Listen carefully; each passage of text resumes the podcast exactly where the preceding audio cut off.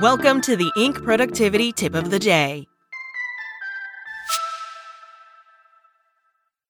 At Evernorth Health Services, we believe costs shouldn't get in the way of life changing care, and we're doing everything in our power to make it possible. Behavioral health solutions that also keep your projections at their best? It's possible. Pharmacy benefits that benefit your bottom line? It's possible. Complex specialty care that cares about your ROI? It's possible. Because we're already doing it. All while saving businesses billions. That's Wonder made possible. Learn more at evernorth.com/wonder. Today's tip The secret missing ingredient to truly refreshing breaks? From Jessica Stillman. Let me run a scenario by you and see if it's familiar. You've just been through an incredibly busy time at your company.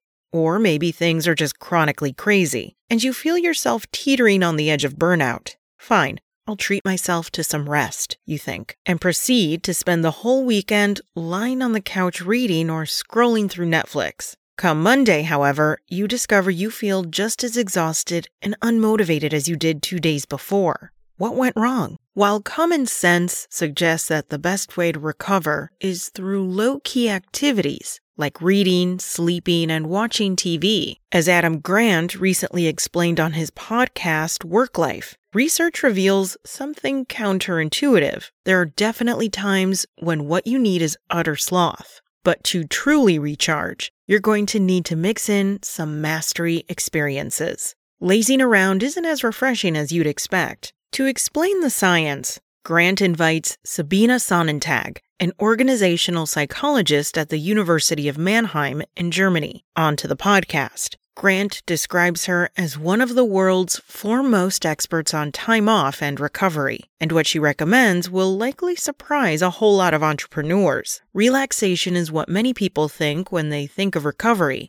unwinding, maybe doing nothing, just relaxing. And so, in terms of more psychological processes, it means a low sympathetic activation, so lower blood pressure, lower heart rate. But that is not the only avenue to become recovered, she explains. There is a second ingredient to a more thorough and lasting reset, which Sonnentag terms mastery experiences. That could be physical activities, physical exercise that is in most instances not immediately relaxing but activating, activities that are challenging, so, for instance, learning a new language or having a hobby that really asks to step outside one's comfort zone, she explains. From mountain biking to elaborate cooking projects, the possibilities are endless, but the end goal is that sense of drained accomplishment you get when you do something worthwhile, but difficult. But don't you get that feeling at work, you might ask? Why would you want more of it on the weekend or on vacation? Together, Sonnentag and Grant outline a number of benefits that make mastery activities a more effective way to beat burnout than lazy days in.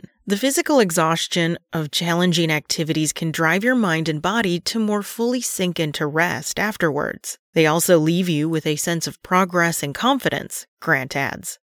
Finally, mastery activities require so much concentration that they effectively block you from thinking about work while you're doing them, giving your brain a rest. To feel more energized, do more. You don't want to go rock climbing 15 minutes before you plan to sleep or force yourself to train for a marathon when you're already physically exhausted. That's, of course, understandable. Actual rest is important, but it's not going to leave you feeling energized for work the same way challenging yourself with mastery experiences will, the two psychologists conclude. They're not alone in making the point.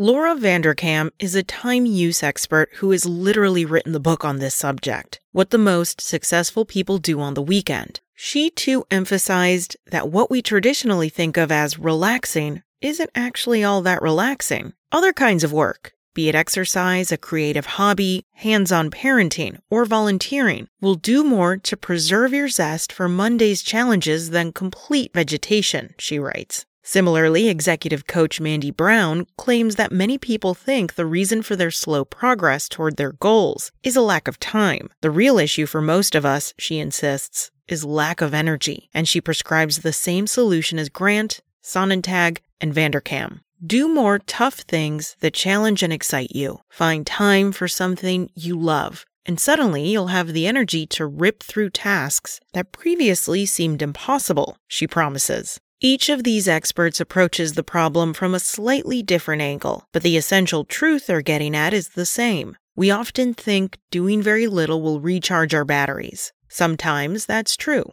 or at least an essential first step to recovery. But mostly, humans aren't built that way. Feeling energized is less about reversing physical exhaustion, unless you work in a coal mine or similarly physically taxing job, and more about reminding ourselves of our joy, skill, and autonomy. And the best way to do that isn't scrolling YouTube. Instead, it's tackling challenging activities you enjoy and basking in the rush of accomplishment and satisfied tiredness that follows them.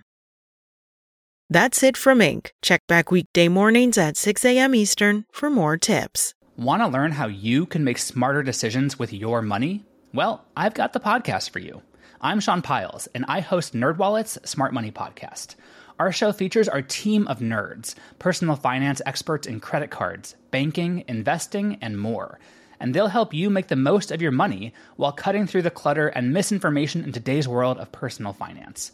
You'll get clarity on strategies to help you build your wealth, invest wisely, shop for financial products, and plan for major life events. Listen to NerdWallet's Smart Money Podcast wherever you get your podcasts.